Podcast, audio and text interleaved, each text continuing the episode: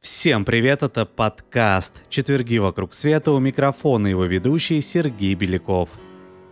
Она была знакома с самыми яркими людьми своего времени. Поэты Серебряного века посвящали ей стихи, художники писали ее портреты.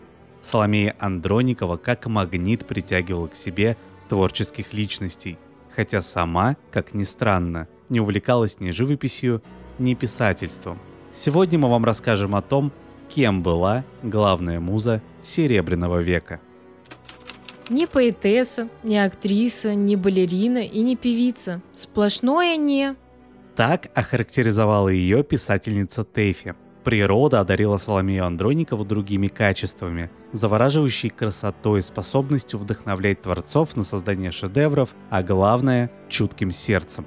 В памяти Александра Блока Соломея осталась чарующей химерой – которая, молчаливо войдя в комнату, приковывала к себе всеобщее внимание. В начале 1910-х годов она была хозяйкой литературного салона, попасть в который мечтали едва ли не все представители петербургской богемы. Судьба профессиональной музы могла сложиться совсем иначе, не покинь она родную Грузию – Соломея Андроникова, при рождении ее фамилия была Андроникашвили, родилась в 1888 году в Тифлисе. Отец Соломеи происходил из грузинского княжеского рода. Мать была русской дворянкой. В 18 лет девушка вместе с двоюродной сестрой Тинатин уехала в Санкт-Петербург поступать на бестужевские курсы. Это учебное заведение было альтернативой университетам, обучаться в которых представительницы прекрасного пола тогда не могли. Впрочем, идею курсов тоже отстаивали с боем. Они дважды закрывались и открывались вновь. Будущие курсистки винили в этом императрицу Марию Федоровну, жену Александра III, которая, по слухам, считала науку неподходящим, а то и непристойным занятием для девушек. Квартира, которую родители сняли для новоявленных курсисток, вскоре превратилась в настоящий литературный салон. Там Соломея Андроникова завела немало интересных знакомств. Внимание красавицы добивались экстравагантные поэты и красноречивые артисты. Увы, строгая семья Соломеи выступала против союза своей дочери с представителями несерьезных профессий.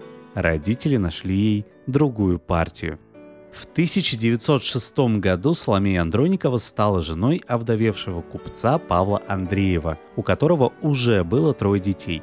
Владея несколькими табачными фабриками к началу 20-го столетия, он успел собрать неплохой капитал. В 1911 году у супругов родилась дочь Ирина. Представительный мужчина, поначалу казавшийся надежным и порядочным, со временем разочаровал Соломею – Назвать Павла Андреева верным мужем было трудно. Он проявлял интерес почти ко всем приятельницам супруги, а потом и вовсе начал ухаживать за ее младшей сестрой.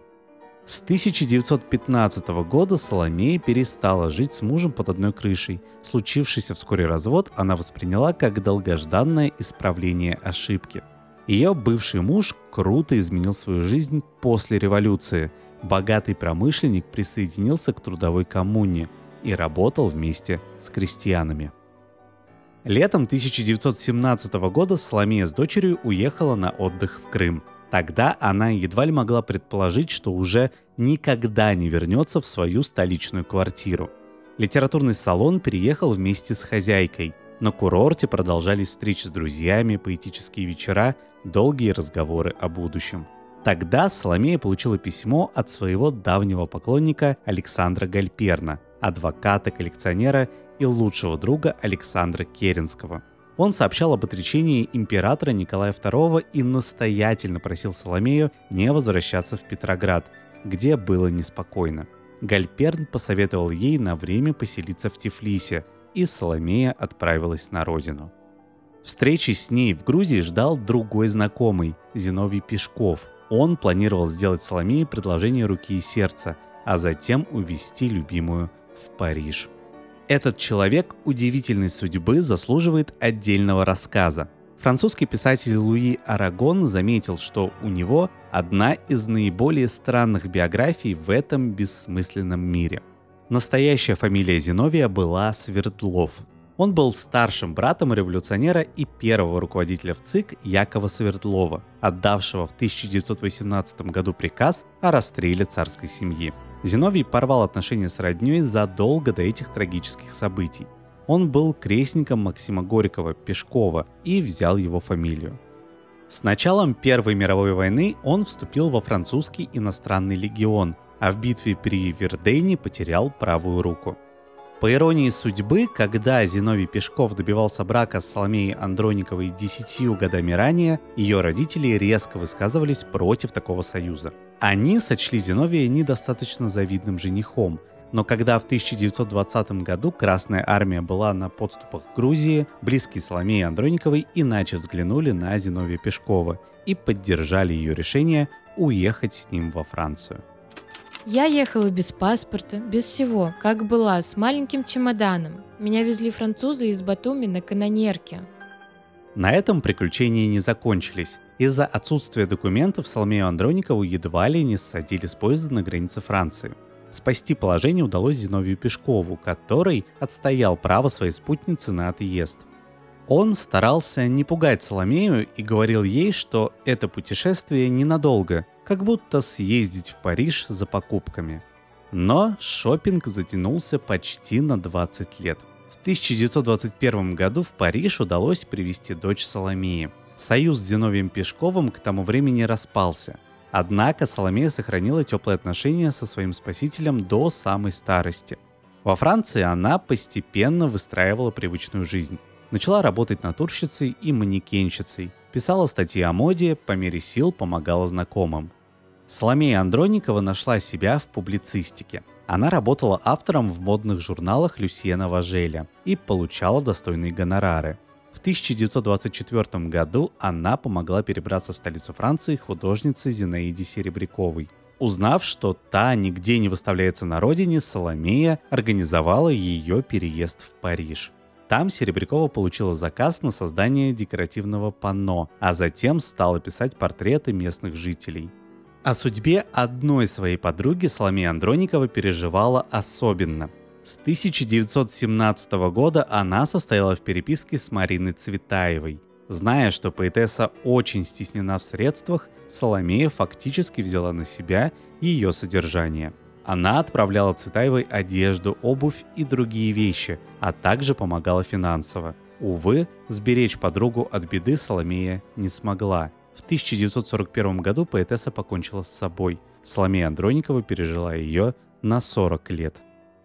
В 1925 году Соломея вышла замуж за Александра Гальперна. Супруги несколько лет жили на два дома, то в Париже, то в Лондоне. В британской столице она вновь устроила салон для представителей творческой элиты. Современники вспоминали, что ее невозможно было застать врасплох. Даже если никаких домашних приемов не планировалось, и кто-то из знакомых забегал к Соломее на чашку чая, она всегда встречала гостя в вечернем наряде с аккуратной прической и макияжем.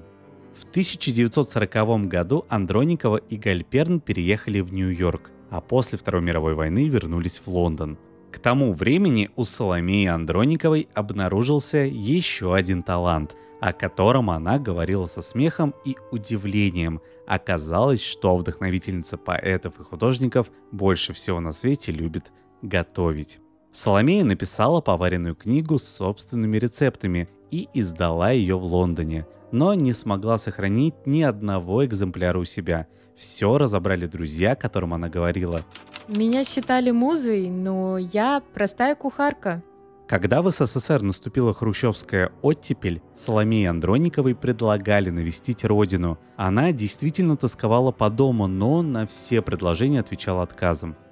«Боюсь, мое сердце немедленно разорвется от счастья», — говорила Соломея.